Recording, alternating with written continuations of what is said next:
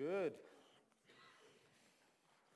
Uh, this morning, I want to ask you um, to firstly give me 35 minutes of your time. And uh, where's Tala? Just show me when I'm done. Uh, and I want to ask you to do something that I don't normally ask. Um, I'm going to deal with a topic this morning that um, if we go into these little conversations, some people draw on some of the files that they think they know. Um, and they sort of think, okay, I'm going to draw this file because that was my experience in the past, and I'm just going to have that as the only reference of how I will evaluate what is being said this morning. Can I ask you to be open this morning?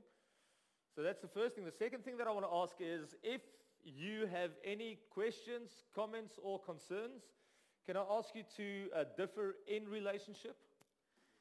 Uh, I think in church uh, we've, ha- we've got the incredible ability, and I'm not speaking about this church, but we differ outside of relationship. Um, that's called gossip. Um, and some carry the spiritual gift of gossip really well. Um, I want to ask you not to engage in that, um, but to actually, if you have any questions or any, cons- come and differ in relationship. Is that fair? Um, but I'm convinced that, that, that there's something in what I'm about to share this morning that um, at the least, helped me understand a few things. And I'm trusting that it would do the same for you. So we've been spending some time uh, on the notion, that the topic called. You have been called. And, and someone pointed out, and I want to show you something, that if you take the C and the E out, who's called? All are called. That's cute. so you can deal with that. Um, but basically, we, we started in week one where Paul says in Ephesians 4 verse 1, you have been called by God. I think week one, it was very important for me that everyone connects um, to the concept of being called uh, in some way, shape, or form. That you need to, to live from that, from that perspective that you've been called by God. And the implication of being called by God is that every part of your life will be synchronized to this calling. Um, it, it's important for us to understand that because the synchronization happens with God's ultimate purpose, and that was week two. So we said um, that Ephesians 3.20 challenges us with something very specific. Paul says, now all glory to God who is able through his mighty power at work within us, that a big part of, of, of us entering into this understanding with calling is to embrace God's work in us. And our ability to embrace God's work in us actually then releases the capacity to trust him for infinitely more than what we can ask or think or imagine. Now, I want to state the obvious. If somewhere, somehow, God's work in you isn't growing, guess what we don't have? We don't have a growing expectation about what God can do through us. And then we regulate stuff to the lowest common denominator. And I'll say something about that a bit later on this morning. But a big part of the understanding, and, and I love, this is a big word, I love how Paul plays around with what we call a Trinitarian concept. Um, this morning we'll look at two of them. But look at what he did in Ephesians 4. He says there is one body and one spirit. The body is the church. So there's one body and one spirit, just as you have been called to one glorious hope. Bless me so much this morning. Um, as I walked into the office, AJ said to me, Clinton, there's a church in Wollongong this morning that is um, introducing the spheres of influence conversation in their church this morning. You know what I love? I love it when we think about the fact that we're doing stuff because we planned, we thought about it, and suddenly you, you hear worldwide some of this is happening, and you realize that because we are one body, one church worldwide, and because God's Spirit is in the church, guess what will happen? We'll see synchronization with the one hope that we're called to.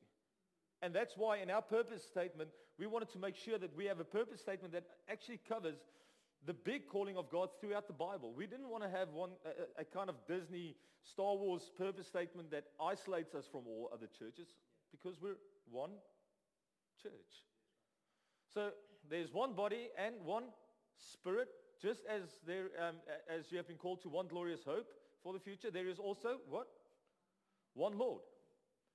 Um, Kyrios is the Greek word. Jesus is the one that we call Lord. Um, if you haven't done so, come chat to me afterwards. It's a good thing to do. um, he actually saves. Um, and, and, Christ, in terms of who he is, is the Lord that is presented to, throughout the New Testament. Now it's interesting how the, how, how, how the theological concepts of faith and one baptism is all connected to Christ being Lord. One of the things when, when I read this is, uh, that just struck me is that how often we take the word being Christ-centered as exclusively focusing on Christ. Where Christ-centered in its essence means integrating the work of the Spirit and the Father into a whole. And a lot of churches that focus on being Christ-centered has a lot to say about faith and baptism and what it looks like, but they negate the full implication of the work of the Spirit and the work of the Father. Um, and then Paul goes and he says there is one, or there is one God and Father of all who is over all and, and in all. We said that when we think about God's purpose, um, if you read Col- Colossians 1, there is an incredible understanding that God actually sees in his full, the full extent of, of redemption, the fact that all things will be brought back to Christ.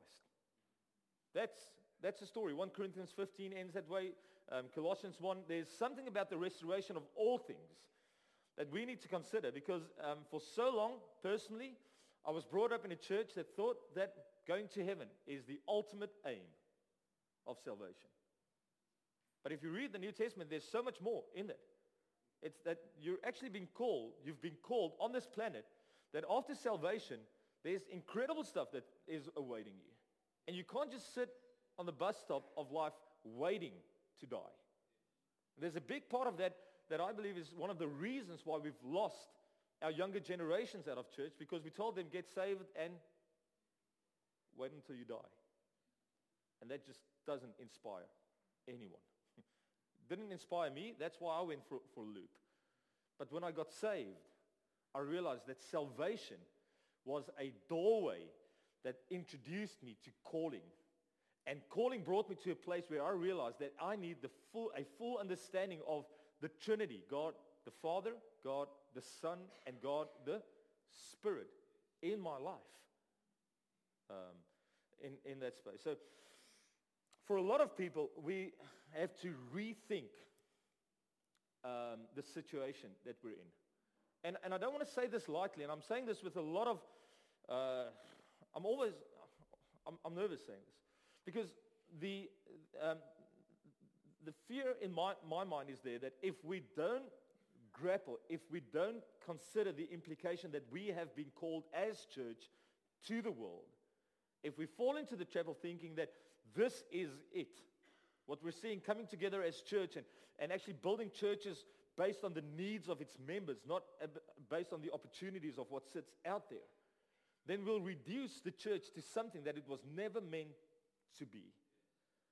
And, and a big part of, of that is then, then we start asking questions, how do we change people? But I want to suggest something different this morning is not just how do we change people, how do we change our understanding of the situation?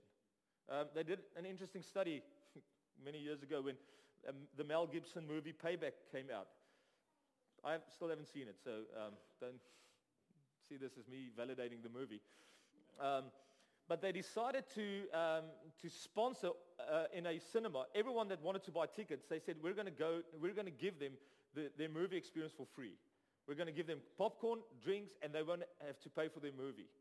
And what they did is they had two containers of popcorn, one this size and one smaller.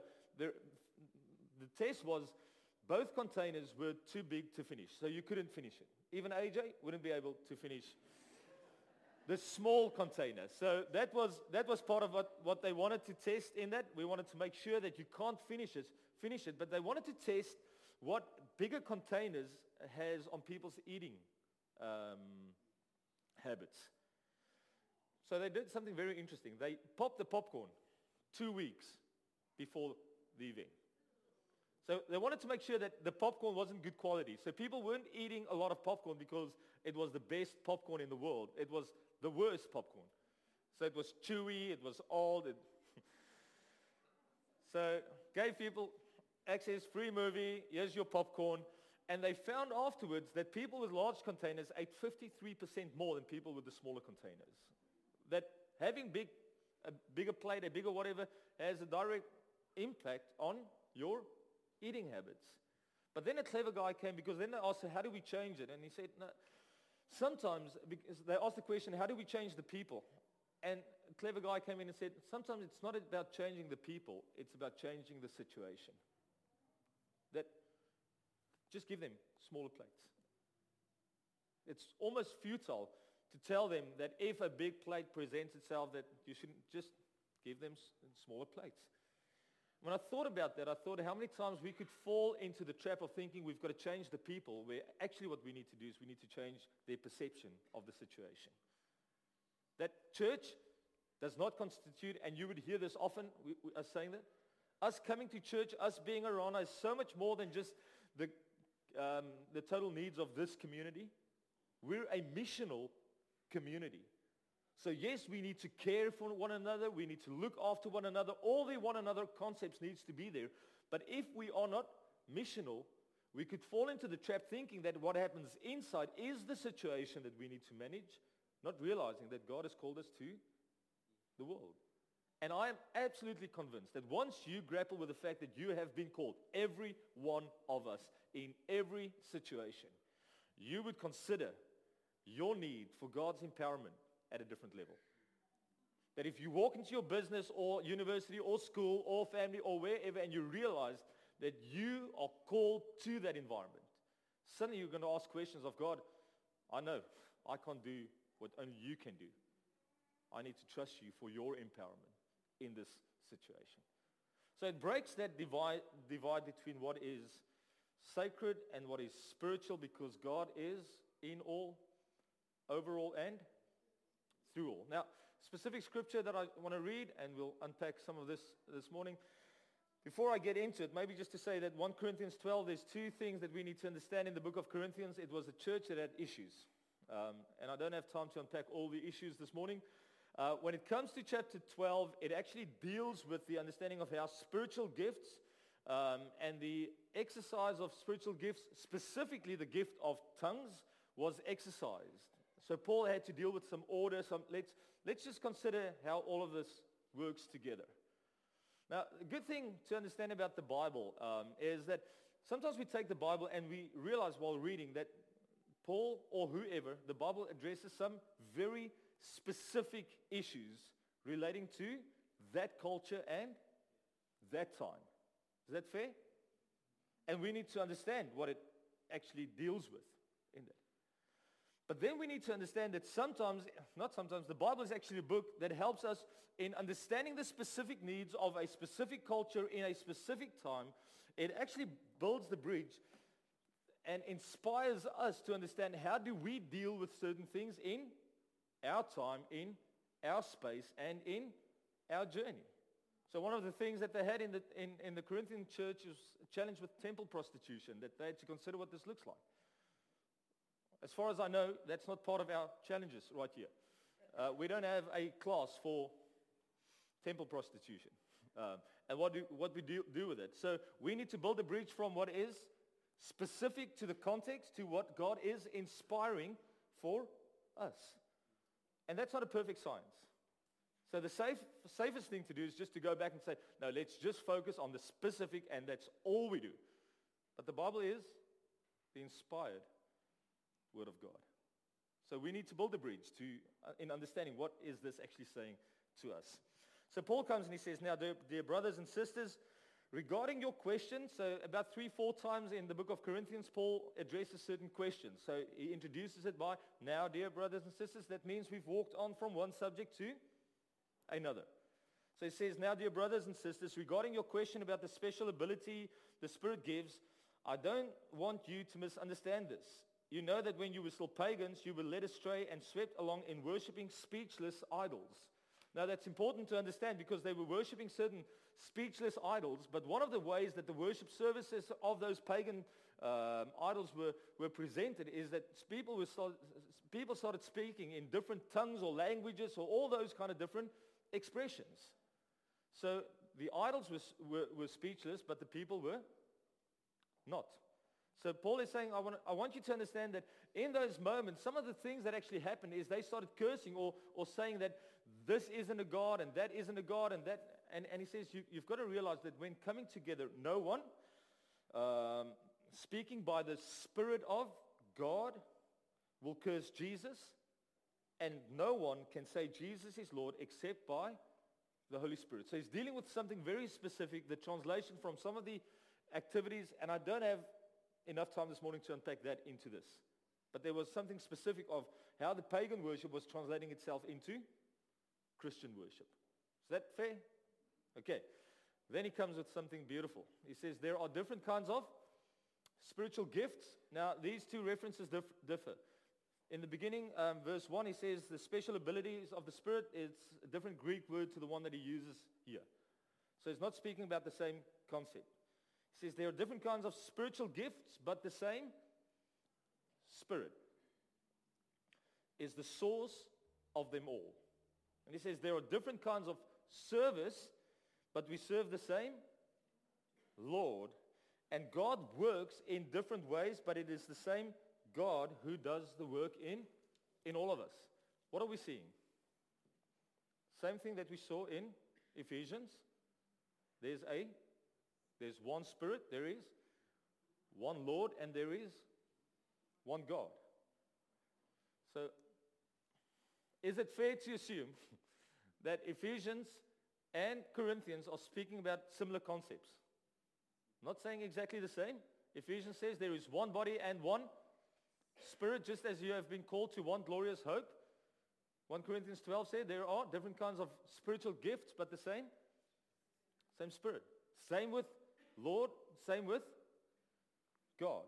So there's something of a Trinitarian concept. Uh, Paul integrating the work of Father, Son, and Spirit in Ephesians where he speaks about gifts and in Corinthians where he speaks about the expression of gifts. Why is this important?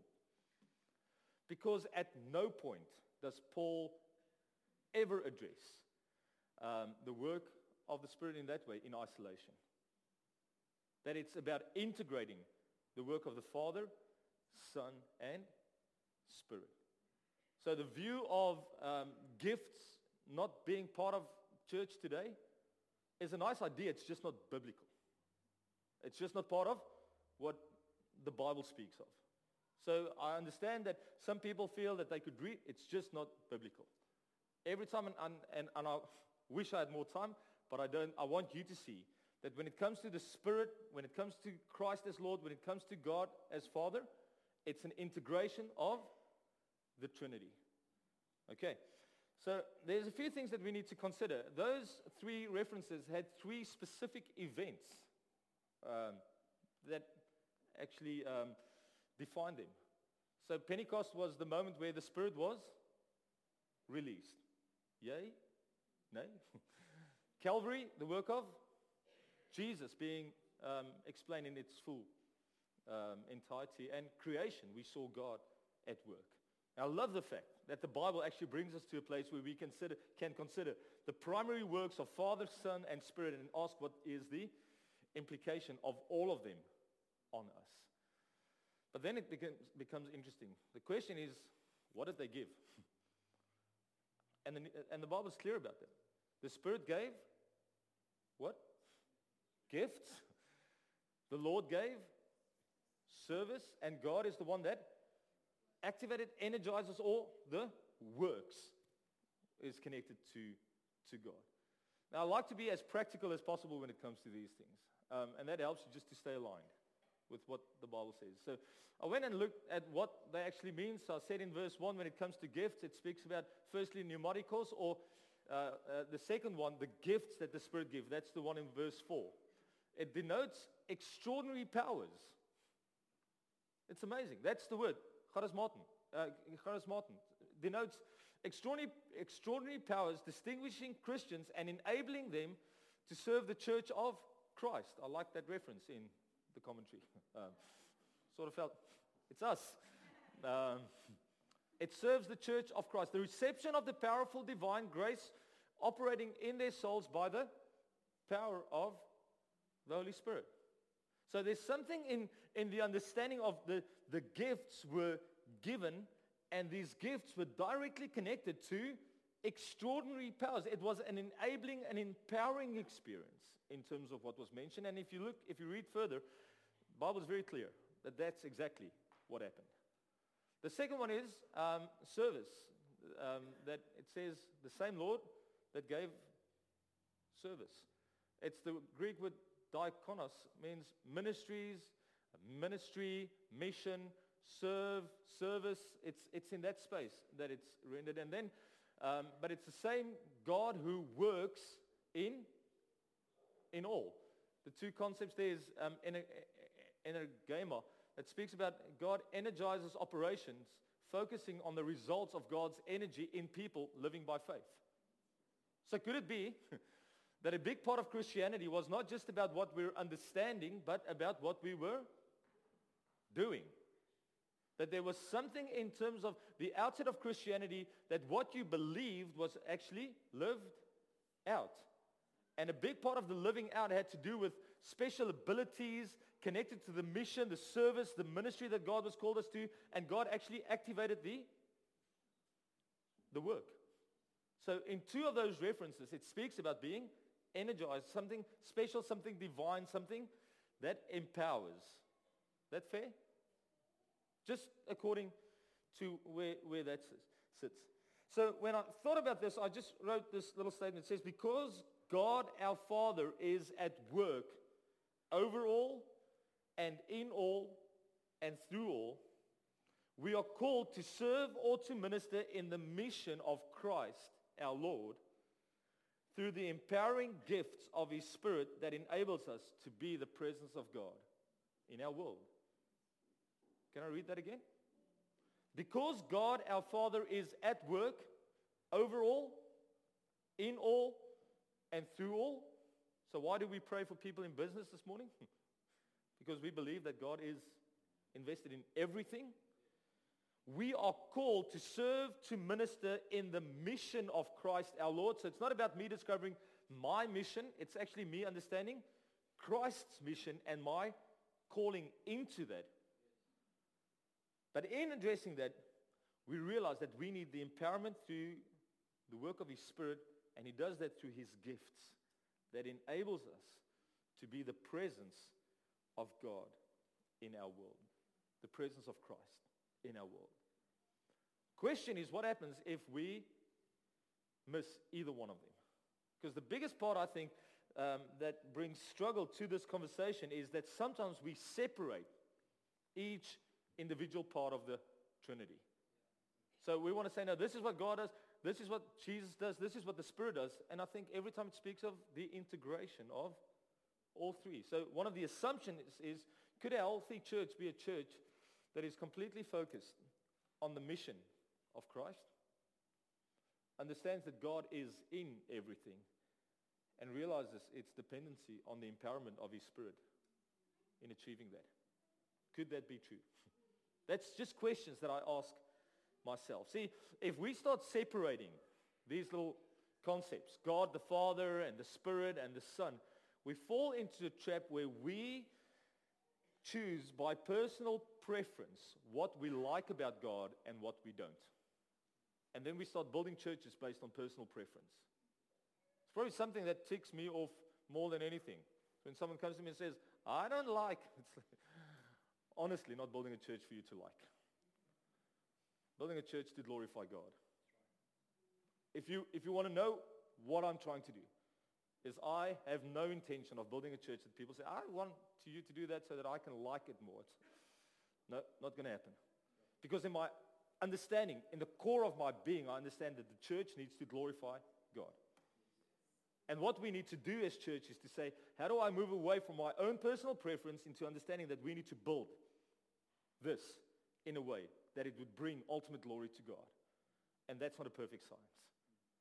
I think that's the kind of thing that we're invested with, and it is a, um, it's a humbling experience to think that you've got to build something that has to glorify God as, it outs, as, as its outset. So it's in this that we need to consider that all theology has to help us bridge the practice, what are we doing at the moment, What does the theory, the information say about that? And how does my practice change? How do I do something different based on my new understanding? If we're at practice and theory, but we don't move on, if something doesn't shift, guess what we become? Just clever. That's, that's all. We just become clever. We can sit in good arguments, we can sit in good conversations, but if your practice doesn't go from practice to theory to a different expression of practice, then we're not changing because of the message. And I'm convinced that this message will constantly bring change to who we are. Now, this is probably the most important part. Um, and this was deeply challenging to me. So for me, this was a mirror to Clinton. It's not just a mirror to church. But one of the things, and that's the theme of this morning's message, is the fact that I believe that God has called us to radical balance. Now, if we're called to radical balance, you can see that radical balance sits at that level. But there's certain other areas in life that we could easily gravitate to, called nominal imbalance. Nominal imbalance is where we fall into the trap of dogmatic views of right and wrong. So this is right, this is wrong, end of conversation. Um, it's known for blunt re- rejection. People are unwilling to learn because of their imbalanced nominalism.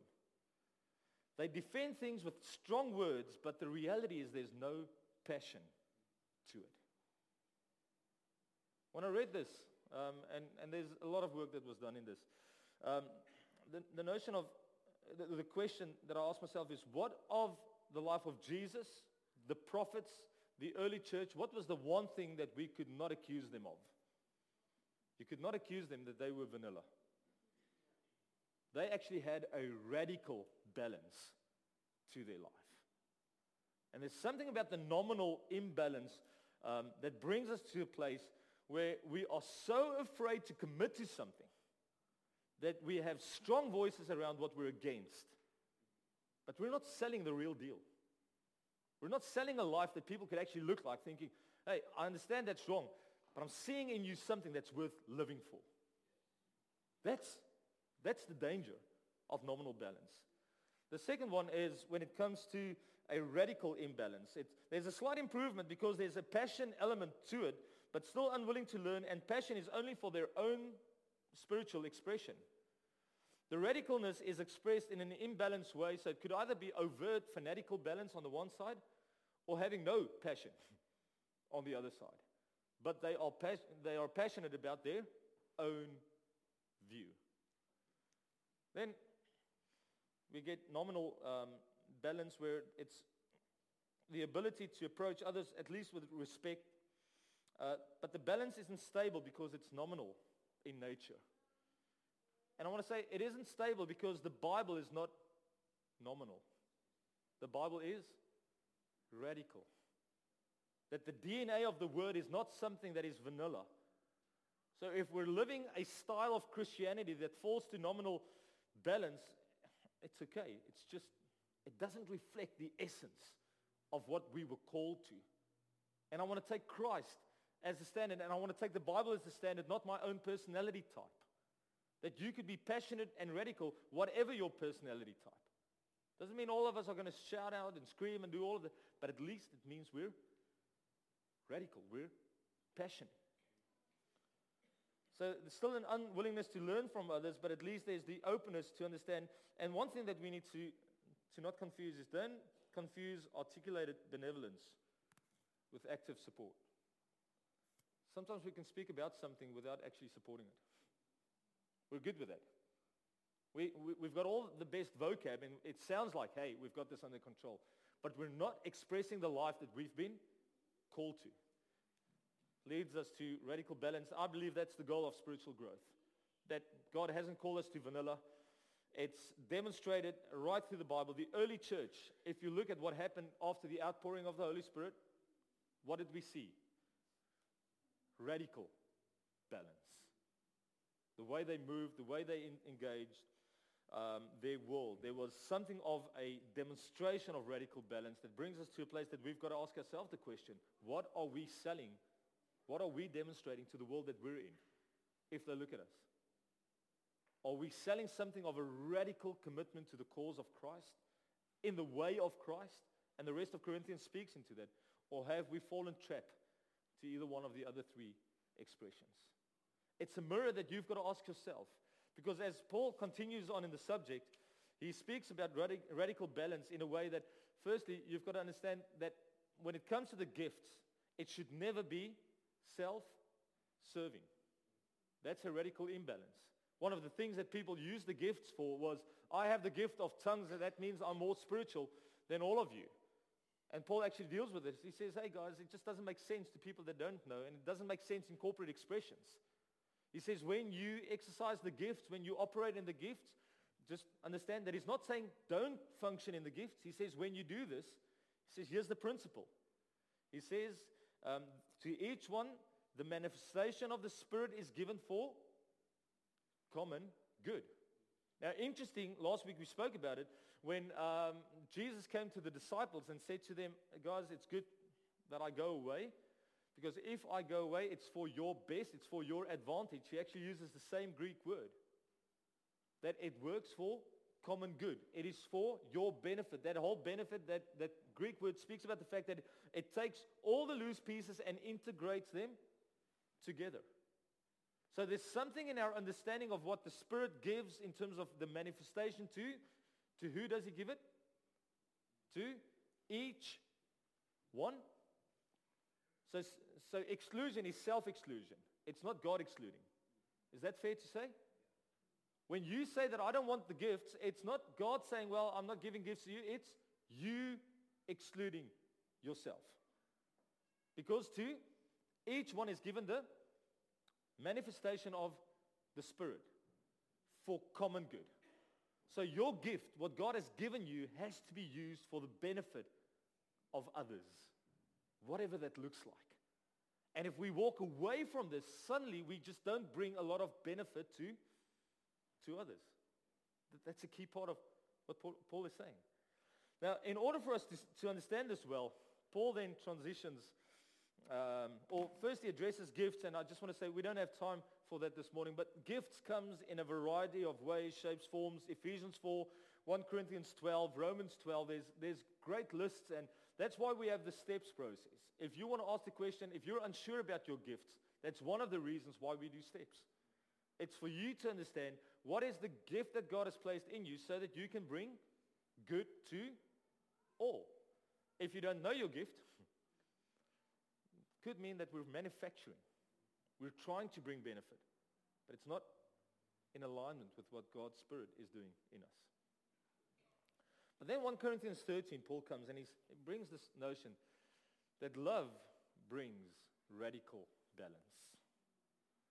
That all gifts need to be exercised in understanding love. Now love, three things that you need to understand about love. Firstly, what love is, what love is not, and what love always is. What is love? Love is patient, love is kind, and love rejoices with the truth. What love is not? Now, you can choose where, or, I mean, it was good for me when I read through this. I realized there's one that stood out for me as Clinton. In that area, you don't show love. Um, because love is not boastful, envious, proud, dishonoring, self-seeking, easily angered, keeps no record of wrongs, and does not delight in evil. So if there's any one of those things that comes very naturally to you, it's a good place to say, God, I need to understand your love more because I am easily this or that or that. But then the beauty is, what is love always?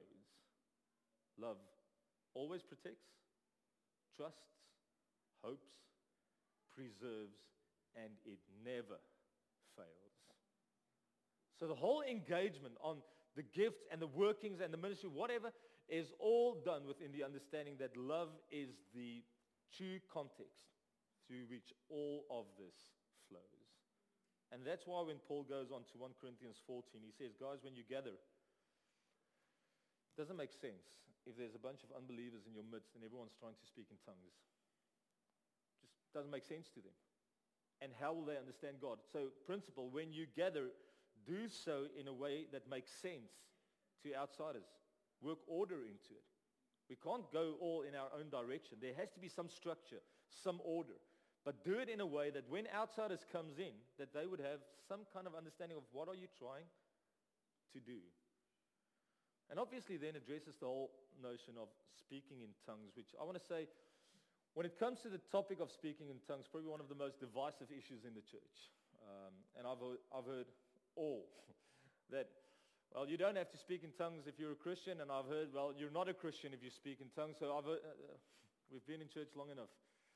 I think important to understand when it comes to speaking in tongues, there's three different expressions uh, that the New Testament speaks of. Firstly, um, Acts 2, when the Spirit was poured out, the squad that moved out of the upper room had the ability to speak in a different language so that all the nations that were outside could understand God's work in their own native tongue. They weren't schooled in the 10 days in the upper room on all languages in the world. There was a divine ability that came on them. In their mind, they were speaking whatever. But what people were hearing was the glory of God in their own native tongue. Then there's the gift of tongues, which is the ability to speak in languages. And Paul says it's not a gift of tongues if there isn't a interpretation. So there has to be, if it's publicly expressed, if the gift of tongues is publicly expressed, there has to be interpretation. Otherwise, it's just for personal benefit. It's just for you.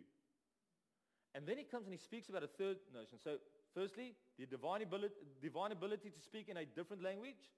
Are we all okay with that? Secondly, the gift of tongues that has to have a an interpretation. But then Paul goes in verse four, uh, chapter 14 and he says, speaks about the fact that um, there's a different one. There's a prayer language that brings benefit to the individual. And then he makes an interesting comment. He, he doesn't engage this conversation because he wants to take it out of the church. He wants to put it in its proper perspective. And then he says there's something when it comes to prayer language that is about me praying in the Spirit and it edifies who? It edifies me. Now this is a weird concept for Western Christians, some of us. Because there's something in the space that, what are you saying?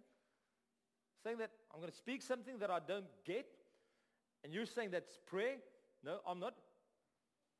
Brother Paul is saying that. And when you read in Romans 8, it actually says what is the benefit of that. But Paul comes and he makes an, a massive statement saying that I do this more than any of you. I pray in tongues more than any of you for self-edification. When Romans speaks of it, he says it's prayer that is uh, turned into intercession by the Spirit, actually praying the perfect will of God. So when I struggled, and I want to say I struggled with this. It was a difficult thing for me initially to get into. I sort of was brought up in the environment you have to pray in tongues. Until one day I felt God challenged me with this question. Forget about you have to. Ask yourself the question, why wouldn't you want to? If, if there's a blessing of being able to pray in accordance with God's Spirit Prayer that the Spirit then takes and intercedes before God. Prayer that connects to the perfect will of God. Prayer that edifies and uplifts self. The question that I had to ask myself is, if that is true, why wouldn't I want it? Not should I have it, must I have it. I don't think the Bible works on you have to or you don't have to. It's more a question of do you want it? And it's so much more than just the gift of tongues or the gift of, gift of interpretation. Because that gift is specifically given by the Spirit for the assembly, for the people together. There's something different. And I had to deal with my own question. How do I grapple with something like that? 15, 16 years in the journey, I can tell you that there is nothing that edifies me more than reading the Bible and in moments sitting and praying in my prayer language and allowing God's Spirit to bring in me and to me what I won't be able to do with my own intellect. Because my mind is not my God. God is. In conclusion, worship team can come up. Paul ends or in the conversation in Ephesians 5. He makes a statement. He says, be filled with the Spirit. Just think about that. Be filled with the Spirit. What does that mean? What's, what's the logical conclusions that we can make out of that? Is it possible that there could be moments that we are not filled?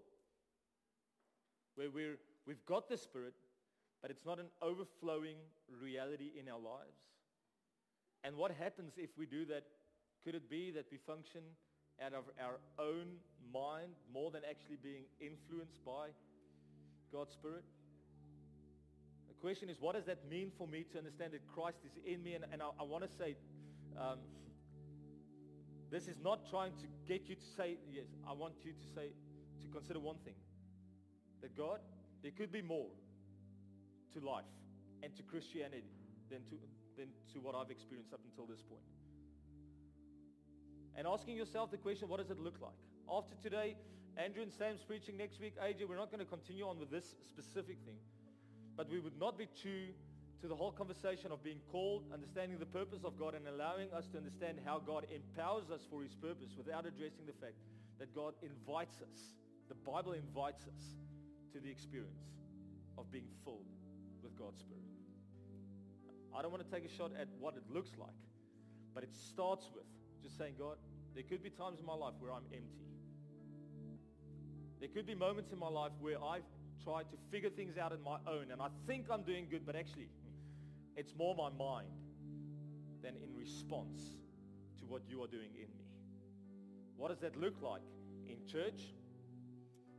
What does it look like in my family? In my business?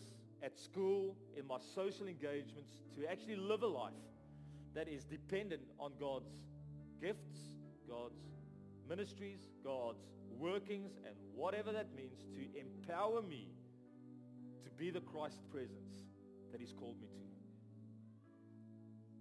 One thing that I know that it's not is Christianity isn't something that we can put in a box saying, I understand every detail of this. That I can promise you.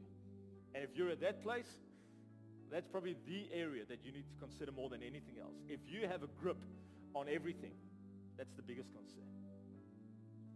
I think God sits outside of it. So I want to just give you a moment to ask this question this morning. What does it mean for you to be filled with God's Spirit? What does it mean for the church to be filled with His Spirit? And if you're at a place saying that God, I don't understand all of this, but I definitely want to be in a space of you filling me with your presence, your spirit, empowering me with your gifts, your working, your services. I want to pray for you. So I want to invite you to stand with me, if you feel so. Say, God, I need your spirit. I need your son, and I need you. And I want to partner with what you're doing in my life. I want to invite you to stand with me.